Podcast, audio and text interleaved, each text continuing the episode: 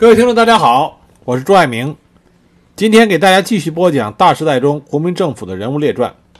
今天要开始讲的这位川北圣人啊，他有个称号叫川北圣人，是我非常钦佩的在大时代中的一位中国的长者。他的一生都在追寻着为中国的富强，为老百姓能够安居乐业。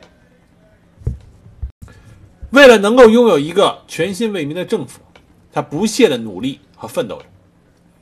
在大时代里，所涌现出来的来自于四川的，无论是我们之前讲到的那些在抗战中奋勇杀敌的川中将领，还是投身于新中国建设的那些四川籍的我党我军的第一批领导人，都或多或少的和我今天要开始讲的这个人物。有着很大的联系。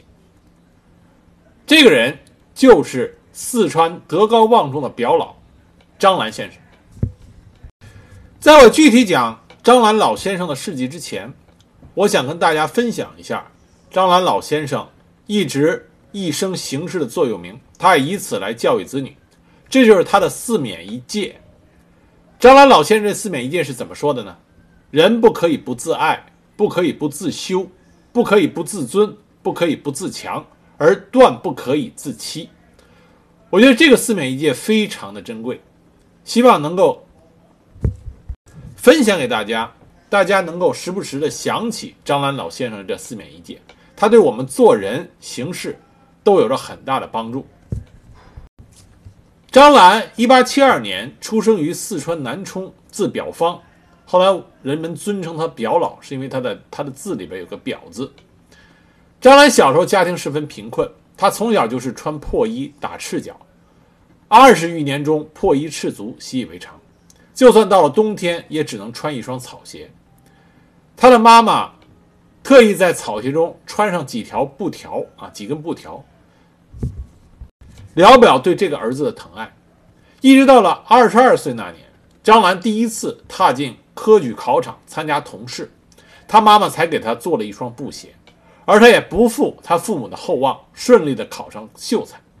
这双第一双布鞋，张澜一直珍藏，并且穿着它参加了后来的开国大典。一八九九年，张澜在紫杏书院任教，受到了维新思想的熏陶。张澜在最开始接受的是维新思想。他父亲去世以后，他回到家乡继承父业，在司馆教学。因为教学有方，名满乡里。张澜是一个伟大的教育家，他的门生里边有很多在大时代里为中国这个国家做出了重大贡献。一九零二年，他来到成都尊经书院深造，专攻经史，受到长院的赏识。那么第二年，公费留学日本，进入东京弘文学院速成师范科学习。在日本，他看到日本经过维新变法，走向富强。而中国依然是积贫积弱，张澜的思想深受触动。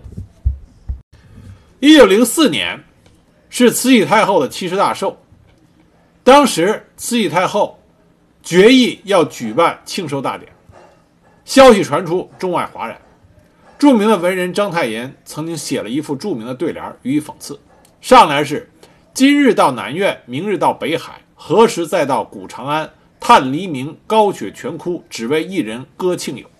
下联是五十歌琉球，六十歌台湾，而今又歌东三省，痛赤县邦旗易促，全逢万岁驻江吴。章太炎的文笔那真是字字都戳中到痛处。当时在日本留学的张澜，对日本的明治维新之后的迅速崛起颇为感慨，他希望自己的国家能够以日为师，变法图强。当时中国的很多有识之士都认为中国应该效仿日本，因为日本和中国在很多传统理念上有很多相通之处。正是因为这些人希望中国效仿日本，所以在皇权这个问题上，他们希望慈禧退位，还政于光绪，认为慈禧过于的封建守旧，而张澜就是其中之一。他认为变法图强的关键就是慈禧。还政于光绪。那么，在驻日公使和留学生举办的慈禧生日庆典上，张澜当时挺身而出，隶属国内的弊政，并大声疾呼：“皇太后已经七十高龄，此时不退位更待何时？”那这绝对是大逆不道。他的叛逆行为就引发了驻日公使的严重不满，以大逆不道的罪名将张澜拘禁，打算把他押送回国惩治。后来因为日本弘文学院学院方面的干预，张兰才得以释放。但这样的话，张兰就失去了公派留学的资助，他只能从日本回到了四川。回到四川以后，他在顺庆府中学任教，任校长。在这个期间，他的思想出现了改变。一九零五年十一月，中国同盟会机关报《民报》在日本东京正式发行。孙中山在发刊词中第一次公开宣布了民族、民权、民生三大主义为民主革命的正纲。张澜当时虽然没有加入同盟会，但是他的政治思想已经开始接受了孙中山的三民主义。向民主主义转变，他在他的学校中传阅《民报》，宣传三民主义。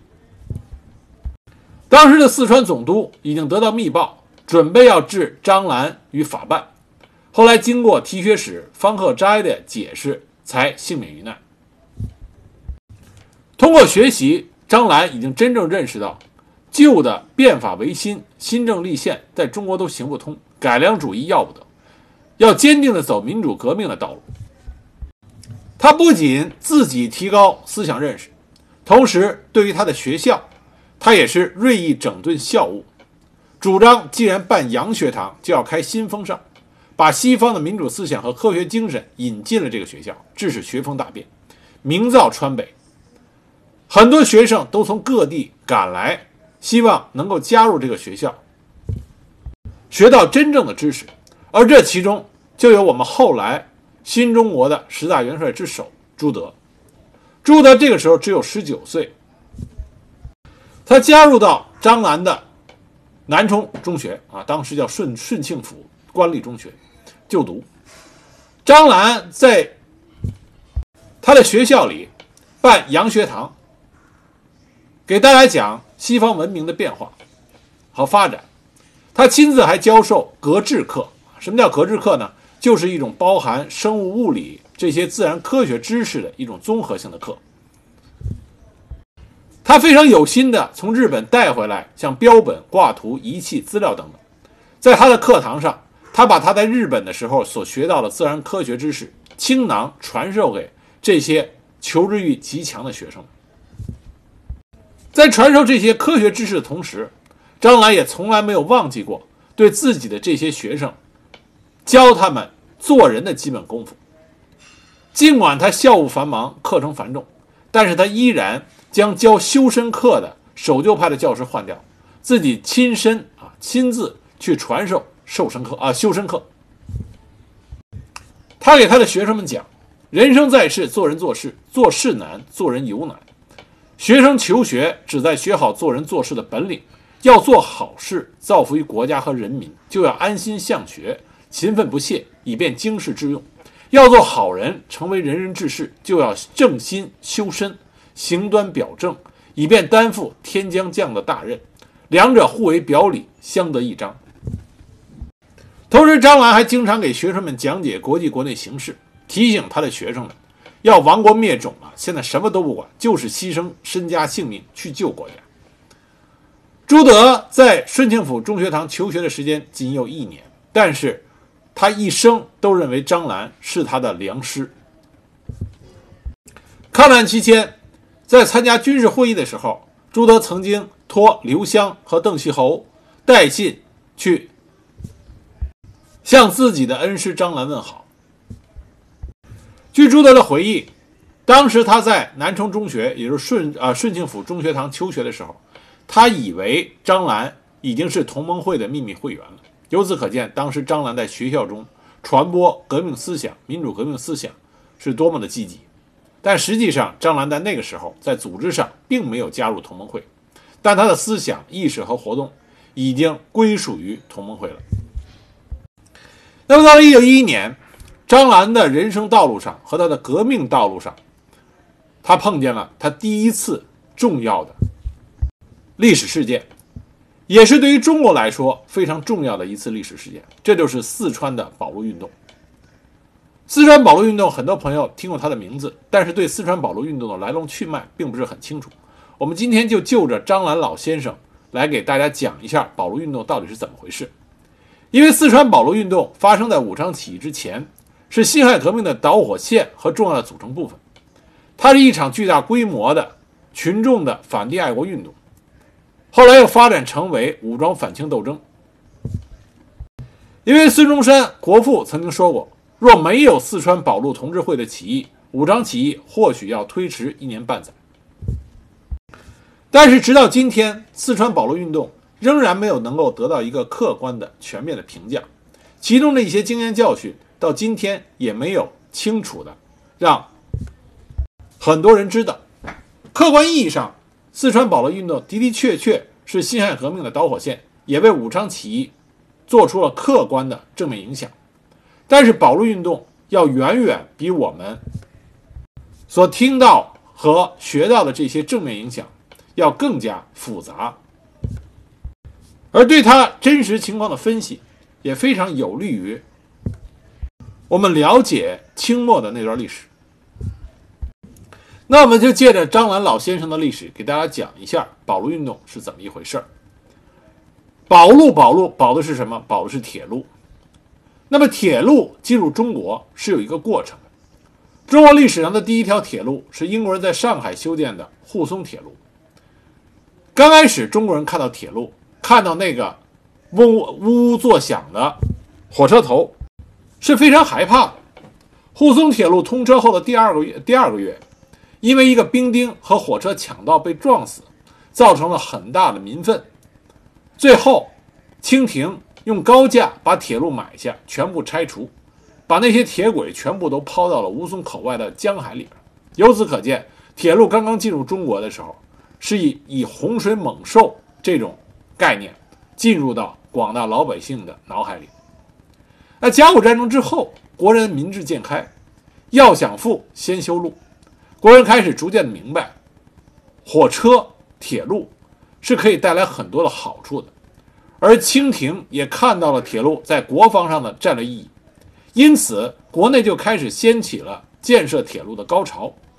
刚开始的时候，清廷制定的政策是合谷官办，但由于当时民间资本和官方资金都难以筹集，这样西方的财团就盯上了中国铁路投资的黄金机会。我们知道，西方在发展啊，在历史发展过程中，都会有一段黄金的铁路。投资阶段，比如说像美国的西部待开发，因此西方财团对于开发啊开发未知地域的铁路非常看重，在那个时候，因此当时修建中国数条铁路的资金主要来自于外国资本，但外国资本在修建铁路的同时，也控制了铁路的管理权、用人权、集合权和购料权。更为严重的是，这些铁路的借款合同往往规定，中方必须以全部啊全路的产业作为抵押。如果到期不能还本付息，外方将把铁路占为己有。那这种外方资本修建铁路的一个典型例子，就是东北的南满铁路。正因为这种合股官办的模式存在路权丧失的种种弊端，清廷后来开始倾向于鼓励民间集资国人独立建造铁路的方式，特别是在庚子之役之后，从洋人手中收回路权，由中国商绅。集资通过中国人自己的力量来修建铁路，几乎成为全国上下的一种共识。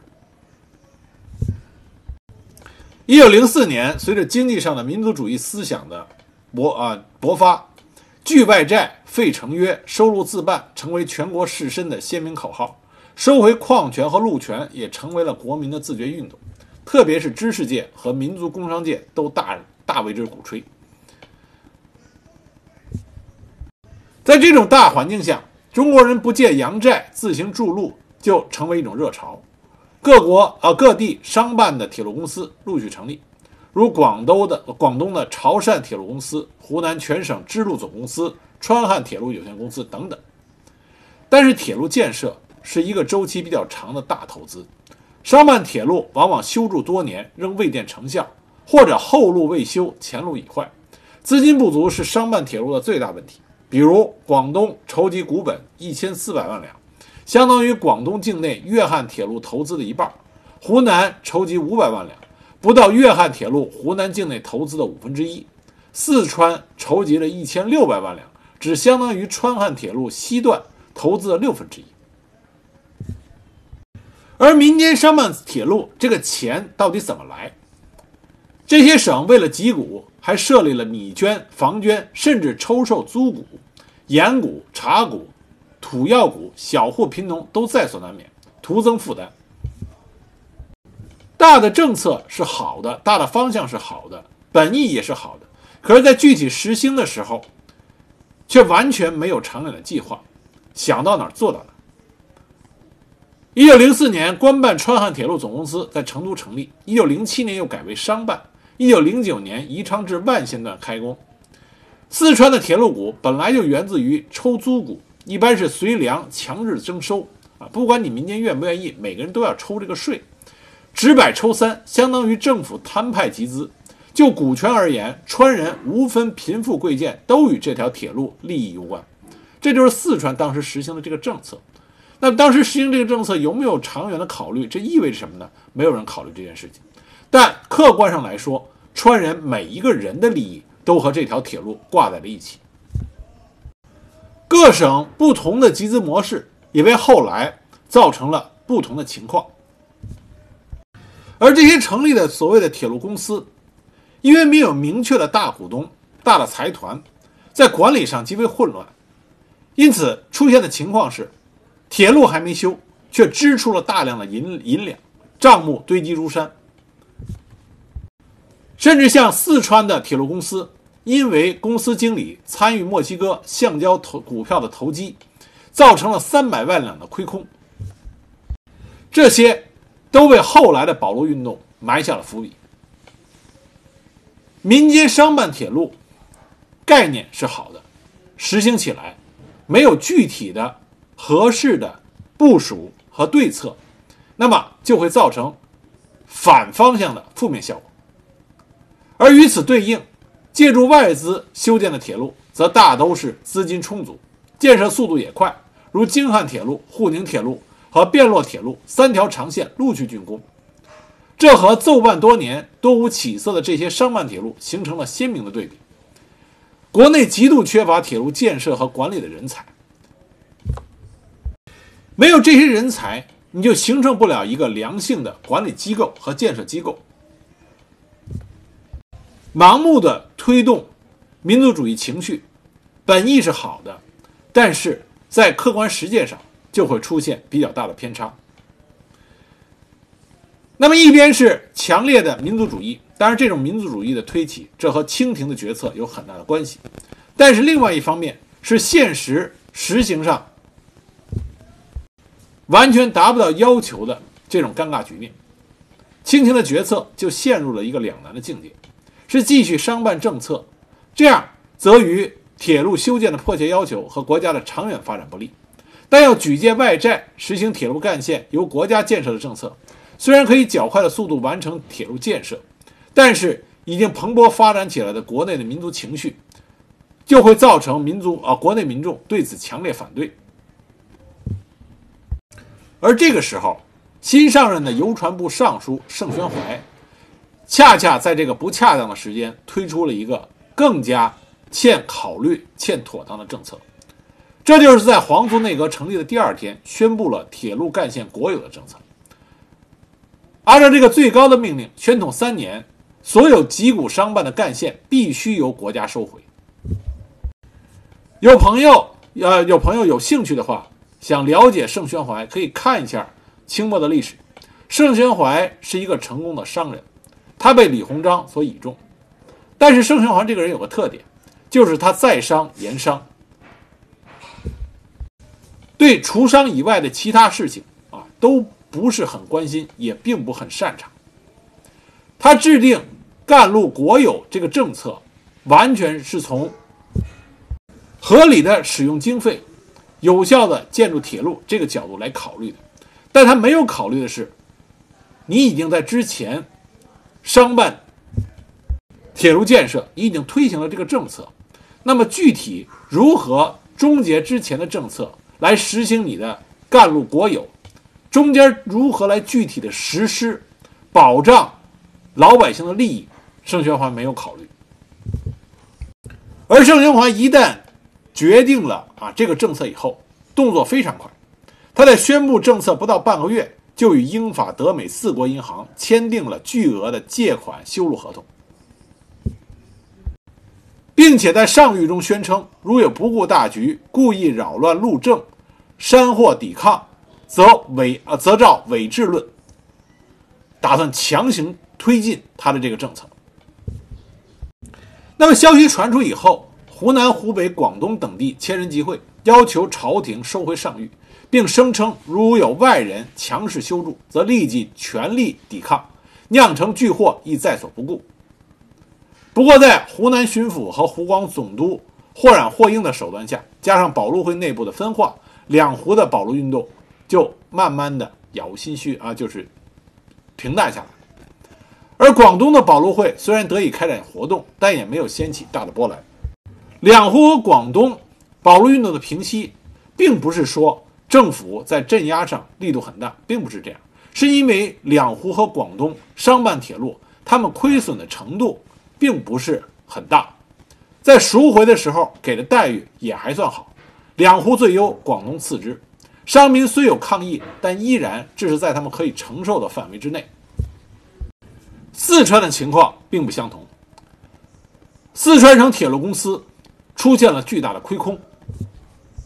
这个亏空额度有多大呢？四川铁路公司所放进去的股金，在盛宣怀政策出来的时候。几近亏空掉了一半，只剩下七百万两。一九一一年五月十六日，川省铁路公司紧急召开第一次股东大会，向四川总督请愿。当时四川总督王仁文看见群情汹涌，就答应代为上奏，请求暂缓接收。结果奏章上去以后，遭到朝廷的斥责，说川路川路公司亏倒巨款，殃民误国。当时川省铁路董事会实际上是由四川立宪派领袖蒲殿俊等人控制，他们看到的是邮传部的办法：湖南、湖北路股照本发还，广东入股发六成，其余四成给无力股票，而四川入股则只退现存的七百余万两。这些董事会的成员坚决不予接受。六月十七日，川汉铁路股东、资预局议员和各界代表成立保路同志会，要求将股本照数发还，而盛宣怀坚决不答应。他说：“政府不能把从全国老百姓聚集到国库的钱用于补偿民办铁路公司由于自己经营不善而造成的亏损。如果要将已用之款和亏损之数照数发还，则必须要以川省财产为抵押，再借外债。”双方也就根本谈不拢，但是这里边盛宣怀没有想到的，你虽然这么说他是经营不善造成的亏损，但是这些亏损实实在在的是由四川老百姓承担起来。你如果不能给老百姓还这个本钱的话，那么就和四川每一个人他的身家性命息息相关了。这就是我们所说的圣宣怀不能以一个商人。来考虑一个省的这种经济政策，斤斤计较于经济利益，忘记了政治上的大局，这就为后来四川省保路运动的发生啊奠定了伏笔。双方面谁也不肯让步，争论不休，盛宣怀和端方就失去了耐心。八月中旬，他们派人强行接收了川汉铁路宜昌至万县段的工程，就是四川铁路刚刚开工的这段工程。消息传开以后，四川的老百姓怒不可及。在保路同志会的组织下，成都开始出现了停课、罢市、百业停闭、交易全无。而且，四川的这些乡绅和百姓打出了当时光绪皇帝颁布的上谕：川路仍归商办，然后上街开始抗议，局势开始走向失控。朝廷得知以后极为震怒，将王仁文罢免，派了赵尔丰即刻入川。赵尔丰初入川的时候，他想的还是想尽量的挽救局势，和平解决四川的问题。但是四川保路运动它的本质问题是赵尔丰完全解决不了的。张澜是在八月五日代表南充出席川汉铁路股东代表会议的时候，被选为特别股东会的副会长，成为四川保路运动的领导人之一。我们现在回头看，四川保路运动的领袖有很多人，赵尔丰后来以诱啊。以北京来电为诱饵，曾经抓捕了九个关键人物，也就是说，保路运动当时的领导人最少有九个。但为什么只有张澜在保路运动之后，能够一直成为四川人心中值得尊敬的领导人呢？是因为张澜在保路运动中，他所说的话、所提的主张，是真正做到了为老百姓来寻找一个出路。我们来举一下例子，当时赵尔丰来到四川以后，曾经出席了川汉铁路股东的特别大会。他在会上进行了训话，说朝廷是为了减少川民的负担，也不希望铁路工程因为款项出现停顿，这才向外人借款注入之举。他说的并没有错，但是张澜起来发言。他对于赵尔丰的驳斥，让赵尔丰当时哑口无言。那么张澜怎么讲的呢？我给大家念一下张澜的原话。张澜这么说的，我是节选啊，不是他说的所有的话，只是他节选的部分。他说：“又为因民间筹款困难，故借外债来修路。此回因收入国有而借外债，因借外债而有用人用钱查账，系归外人之约。”在朝廷一面不可谓无深意苦心，但其停止租股，这个租股就是指的铁路捐，啊，停止租股而借外债，以为是深许民间肆矣。然试问，朝廷于租税之外，取于百姓如新长捐书、肉梨、酒捐、油捐、糖捐种种，皆有家无已，何不？一恤民间，独以租股一项而恤民间，明明夺我们百姓的权利，反以为恤我们百姓的艰难，有此谓吗？这段话什么意思呢？就是说你们朝廷说，因为体恤我们老百姓的艰辛，才把铁路收为国有。那既然你们体恤我们的艰辛，为什么就光停了我们铁路的这一项？你们干脆把其他的税收都停了。不对我们老百姓更好吗？然后张澜接着说：“至将修路的用人用钱查账之权系交外人。此策我从前曾闻某巨公说过。今日修路定要借外债，然中国官绅对于公款多半侵蚀虚米，既借外债，便要便要把用人用钱查账之权系交外人，方免侵蚀虚米铸币。”不料今日竟实现其言，我们中国官绅之患，啊，中国官绅之坏，成多侵蚀虚米。试问朝廷操用人大权，何不选贤者？今乃不信中国人而信外国人。譬如有肉于此，因防鼠子窃食而使老虎守之，此肉有能存在的理莫有？这番话，张澜直中。朝廷的短处，你让铁路商办，老百姓是捐了钱，但是管钱的人是由你们官府任命，他们贪污跟老百姓何干？是谁把握着用人权？责任应该由谁来负？难道这个损失要由老百姓来承担吗？张澜一语中的。张澜接着说：“我们川人是较贫穷，但为修铁路，我们再难也要出钱。”只要朝廷以至诚之心待百姓，一般官吏不克扣人民，我们的公司总理举得其人，信用能力，则莫说七千万修路之款，即使再筹七千万，亦莫有筹不到。至于说到川路公司的贪污，张澜当时愤怒地指出，川路倒款主要由于总理不得人，如使公司总理为我们股东所公推，倒款我们认就。倒款的总理为奏派，安得归过于我们川人？且倒款之害，比较盛宣怀所定的约丧失股权啊国权之害，孰为重大？倒款之罪，便已归诸川人；丧失国权，又是谁人之罪？最后，张澜说：“我们股东只知道路当保，约当破。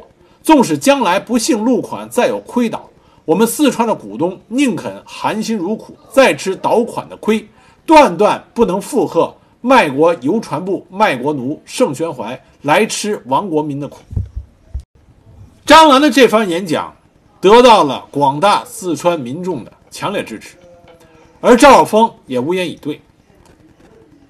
那么，清廷。失去了耐心，命令赵尔丰切实弹压，查拿首要，先行正法。于是赵尔丰就与盛宣怀、端方密商，要用强力手段将四川保路风潮压制下去。到了九月七日上午，赵尔丰以《北京电报》为名，引诱保路会的几个重要人物来开会，到四川藩属开会。到会的有莆田俊啊，莆田俊。罗伦、严凯、张澜、彭兰芬等人刚要散会，赵峰就声色俱厉地说：“将铁路收归国有是政府既定方针，岂能更改？汝等聚众反抗，借题发挥，妄图造乱，汝等须认错，否则严办。”当时与会的这些人里边，只有张澜独与之抗论，说我们没有错，人民更没有错。谁许四川人出钱修路？路权理应归于四川人民。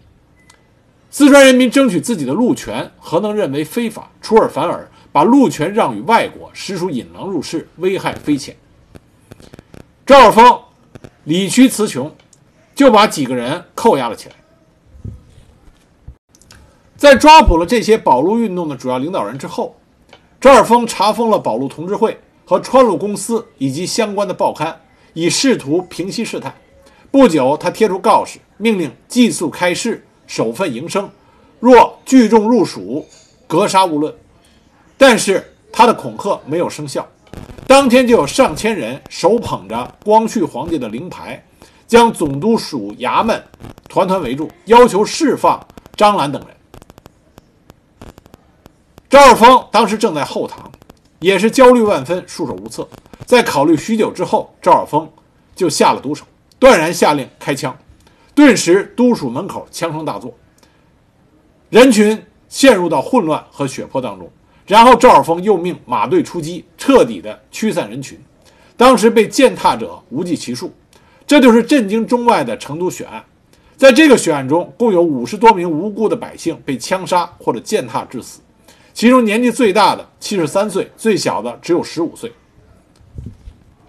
血案之后，同盟会成员龙明建等人采取木板上百块，上书赵尔丰先捕普罗诸公，后剿四川各地，同日速起自救等字，包上油纸，分投江中。这就是后来在史料中所称的“水电报”。各路啊各地的保路同志会闻讯以后，纷纷展开行动。成都附近的同志军主要是以哥老会为主，甚至次日就进攻成都。七八天后，各地逼近成都的起义军达一二十万之众，将成都围了个水泄不通。赵尔丰当时狼狈不堪，急切地通电求援。面对四川的危局，清廷对赵尔丰已失去了信心，决定派鄂湘等六省援军赴川，同时还催令端方迅速启程西上，并启用曾经担任四川都督的啊四川总督的岑春轩。入川会同办理剿抚事宜，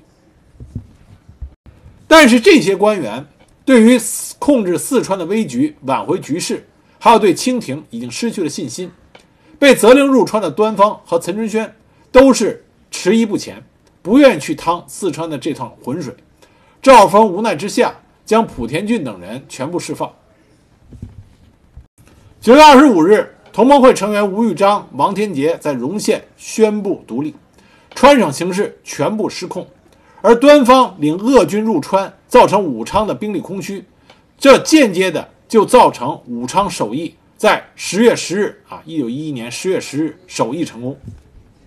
而十月二十七日，入川的鄂军在资中反正，端方被杀。同日，赵尔丰被迫交出政权，成都宣布独立，成立了大汉四川军政府。十二月二十二日，赵尔丰这个刽子手在成都被杀。而一九一一年十月二十六日，整个保路运动和将商办铁路收为国有的始作俑者盛宣怀，也被清廷以误国、以误国首恶啊进行革职，永不叙用。这是我们为什么说四川保路运动是辛亥革命的导火索，为武昌起义的顺利发动起了正面的推动作用。而在四川保路运动中，张澜为四川人民请命，为四川人民的切实利益出发，为他赢得了极大的声誉。在四川宣告独立之后半个多月，四川省都督尹昌衡就聘请了张澜。任军政府参赞，辅助政务。张澜开始进入政坛。一九一一年十二月底，张澜就任四川军政府川北宣慰使，驻节阆中。他一上台就宣布禁鸦片、剪辫子，惩处了当地强抢民女的恶霸，受到老百姓的支持。难能可贵的是，他清正廉洁，居官不贪。母亲和妻子还一直在老家务农。他只当了半年多的官，因为奉公守法，得罪了很多同僚，遭到了新任四川都督胡景翼的排挤，于1912年7月辞职还乡。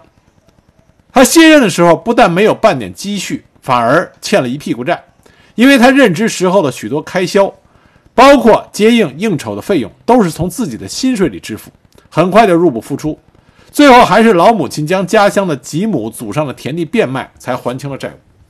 半年之后，张澜被推选为众议院议员，参加了第一届国会。他积极参政议政，与其他的议员一起提出了对国务总理赵秉钧和财务总长周学熙的弹劾案，要求撤换四川总督胡景翼。那么，随着袁世凯称帝野心的膨胀，1914年1月，国会被解散，张澜离京返回南充，与地方人士创办了南充县县立中学、南充实业学校。和南充果山蚕桑社为家乡培养人才。一九一五年底，袁世凯决定复辟帝制，蔡锷、唐继尧等人通电全国，宣布云南独立，发起武力讨袁，拉开了护国战争的序幕。张澜当时与蔡锷取得了联系，支持讨袁。蔡锷率军北上，经过四川的时候，为张澜题词“今日之管仲”，此题匾目前尚在。保存于民盟的历史陈列馆。一九一六年初，张澜设法把顺庆驻军中体道旅长拉进了反袁队伍。三月，川北护国军总司令部在南充建立，中体道任总司令，张澜任政务长，组织二十余县的民团宣布起义。川北的抗争推动了全川的反袁斗争。一九一五年八月十四日，张澜被任命为嘉陵道尹，主持川北数政，驻节南充。在处理政务之外，他深感军阀纷争为人民带来的诸多苦难，就投入极大的精力来调节军阀之间的矛盾。在生活上，他也是一如既往的清贫。夫人刘慧珍到南充去探亲的时候，都没有合适的住房，最后只好租了一间旧房暂住。因为张澜品行端正，为官清廉，为民着想，所以他就有了川北圣人的美誉。据说当时南充有个军阀叫石青阳，想扳倒张澜，就派人乔装暗访其家，但见环堵萧然，一屋空空，一屋空空，家人安居素食，无可窃物啊，就是家徒四壁，没什么可偷的。暗访者以实相告，当时这个石青阳就感叹说：“川北圣人之誉，名不虚传也。”一九一七年十月二十日，张澜被正式任命为四川省省长。到成都就任以后，他立即取消苛捐、免杂税，兴实业、反贪污，废除了百年的陋规积习，使川政焕然一新。虽然身居高位，但他从来不搞一人得道、鸡犬升天那一套。有一次，他的弟弟过来请求张兰在政府中安排职务，他弟弟也考中过秀才，不是那种不学无术之辈，但是张兰断然拒绝。他告诫他的弟弟。我受百姓推举，实为百姓仆役。弟入爱我，应体谅我的心情，以在家中替我孝敬侍奉老母为好。他对他自己亲弟弟都这样，不徇私情，其他的亲朋好友也就不敢再找他走后门。但是他的省长位置做的没多久，很快就爆发了靖国战争。唐继尧率领滇黔联军向四川发起进攻，在一九一八年二月攻陷了成都，使得四川的军政当局重新洗牌。当年三月，孙中山主持的护法军政府任命杨树堪为四川省省长，而作为北洋政府任命的省长，张澜无奈只能避川啊，只能离川避战，来到北京开设所谓的四川省长行署。但实际上已经有名无实，而掌控四川的熊克武为了彻底消除张澜在四川的影响，指责其为贪官。啊，我们前面讲到的池青扬去搜罗张澜的证据，就是熊克武啊指使。那么张澜听说这件事以后，专程给熊克武写了信，对有关存疑的账目逐一进行说明，并在文末表明心意：事关国家财政、人民高血。断无受无端之污秽，鄙人平生日无异常，唯不贪财一节，休堪自信！这话写的太有水平了。而他的回信也让熊克武对张澜的品行钦佩有加。张澜在京期间担任晨报常务董事，实际上主持报社的工作。他对当时的学生运动较为支持，在报纸的显著版面报道运动的情况。同时，他还与交通部协商，将川汉铁路股款利息拨出十万元，救济就学于京津等地生活困难的川籍学生，并且以部分的利息资助留法勤工俭学的川籍学生，而其中的受益者就有我们共和国的第二代领导人之首邓小平。在北京居住期间，张澜在思想上发生了很大变化，他积极参加新文化运动，他和早期的。马克思主义者有了深切的交往，他的《晨报》的副刊总编辑正是中国共产党的先驱者李大钊。他在《晨报》的副刊上，带头以书信往来的方式与湖南的梁乔山先生讨论社会革命问题，主张社会主义革命，开辟了传播马列主义的专栏。而他主导的《晨报》是当时全国十大进步报刊之一，对于新文化运动。和传播马列主义起了很大的作用。比如说，在一九一九年五月九日至六月一日，他在《晨报》副刊中就连载了马克思的《劳动与资本》的啊这个文章。另外，他主持刊登的马列主义的介绍性文章，还有考斯基的《马氏资本论意义》《马克思资本论解说》，日本和尚照呃编写的。马克思的唯物史观、马克思社会主义理论的体系，这些都在《晨报》上进行连载，影响甚广。张澜还聘请过瞿秋白为《晨报》工作，支持瞿秋白去苏联，并聘为驻莫斯科特派记者。瞿秋白到苏联以后，给《晨报》写了不少通讯的报道，对苏联进行了较为全面、系统的报道和介绍。张澜在北京这两年多，不仅与李大钊和其他的马克思主义者经常接触，同时他自己也刻苦地去研读了马列著作。他对马克思主义和共产主义的理解，在这一段时间有了很显著的提高。四川共产党早期的创始人张秀熟就曾经说过：“表老支持共产党人早于四川共产党的成立。四川共产党组织的成立是一九二五年的事情。”而表老在五四运动时期就已经深刻的了解了马克思主义。那么张澜认为，啊，在当时认为只有社会主义才能救中国。他说，因为中国的穷人太多了，人民苦极了，所以社会主义、共产主义在中国就有着成功的希望。一九二零年八月，张澜的母亲在南充去世。之前调查过的他的石青阳专程前往啊，亲自前往吊唁。熊克武也发来了唁电。九月份，张澜奔丧回乡，之后他就没有回北京，而留在了他的老家南充，投身于教育事业，参与地方自治活动。在张澜回到南充不久，川、湘、鄂、滇、粤、浙等省先后掀起了自治运动，各方对自治的态度不一，北洋军阀反对，南方各省军阀赞成，革命派则企图顺应形势，利用自治达到革命的目的，故也积极支持。一九二零年，毛泽东、毛主席就曾经在湖南从事过自治运动，而李大钊在一九一九年二月曾发表过《联治主义与世界组织》一文，认为民主政治与联呃联治主义有一线相关的渊源，有不可分的关系。而四川提出自治运动的主要领导人是吴玉章。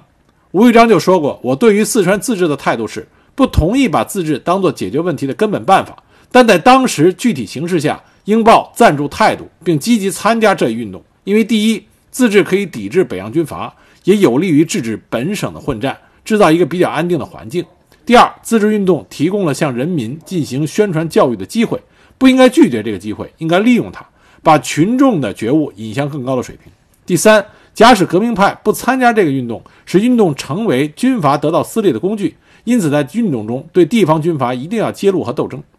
而张澜和吴玉章的观点基本相同，所以两个人联手在四川开展了自治运动。而四川当时的具体局势是，北洋军驻扎在陕南和鄂西，准备大举入川，而四川各军之间貌合神离，各怀野心。四川人民。在新思想的激荡下，强烈的要求民治与民主。顺应这一形势，吴玉章和张澜分别在重庆和南充领导了这一工作。一九二零年四月，吴玉章遭到刘湘、杨森的通缉，而转而协助张澜在川北实行自治。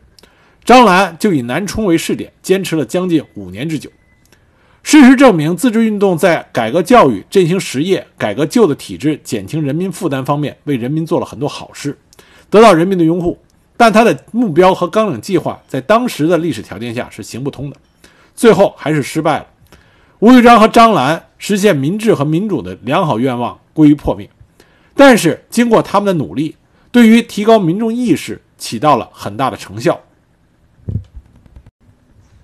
而在南充主政的这段期间，张澜极为重视教育和兴办实业。一九二二年，他受地方各界人士的公推。担任南充县立中学和瑞明女子学校校长，他继承了五四的新文化运动精神，对这两所学校的体制和教育方针进行了改革，在实践中有着重大的发展和创新，把改革教育和兴办实业、地方自治有机的结合起来，做出了重大贡献。他办学讲究实用，他的学校分设中学部、师范部、农残部，中学部分分文理科，师范部培养小学的师资。而农残部实际上就跟我们现在所说的专业技校一样，培养技术人才，同时提供实习的场所。为了发展地方实业，他还创办了织布厂、印刷厂、嘉陵织绸厂，聘请外来的技术人才来传授先进的技术。张澜办学培养人才的目标是很明确的。他主张一个人活在世界上要有所建树，应当为国为民做出一番事业。他鄙视那些胸无大志、碌碌无为之辈。他认为做一个学生就要做一个好学生，书要读得好；做一个人就要做一个有本事的人。在这期间，他的学生里边，后来有一位成为了新中国的大将，他就是罗瑞卿。在兴办教育的同时，张澜还注重了。马克思主义的传播，也就是新思想的传播。张澜的这种思想上的教育，并不是啊注重一定要灌输某种主义、某种思想，而是通过不断的学习，让学生们鼓励学生们去寻找出来最正确的、最适合中国的思想。张澜从来都不主张说要灌输、强制的灌输某种思想和主义。他请了很多。进步的有名的学者到他的中学进行讲学，其中不乏四川共产党早期的创建人、有名的教育家张秀淑。另外，吴玉章则自然会进行啊对学生们的演讲。据后来在那里读书啊读过书的共产党员任白鸽回忆说，当时他在南充中学读书的时候，学校的学校的民主空气非常浓厚。各种进步报刊在学生中广为流传，如《中国青年》《赤光》《晨光》《新青年》，消除女在重庆办的《新蜀报》《大太平洋》等等。同时，学校里还流传有国家主义派的《醒世报》，说张澜先生提倡民主，主张学术自由，所以宣传各种思想的报刊都能够流传。张澜的这种教育风格，使得南充的这片土地上，为后来的新中国和为后来中国的发展提供了不少人才俊彦。而随着张澜的名气越来越大，无论是四川的这些军阀们，还是国民政府，也都对张澜愈加的推崇。那么，到了一九二五年，在刘湘基本掌控了四川军政大权以后，那么刘湘就邀请张澜做一件事，也是张澜留给四川的一个宝贵的财产，这就是四川大学，当时叫国立成都大学。那么下一集呢，我就继续给讲大家讲张兰的人生历程。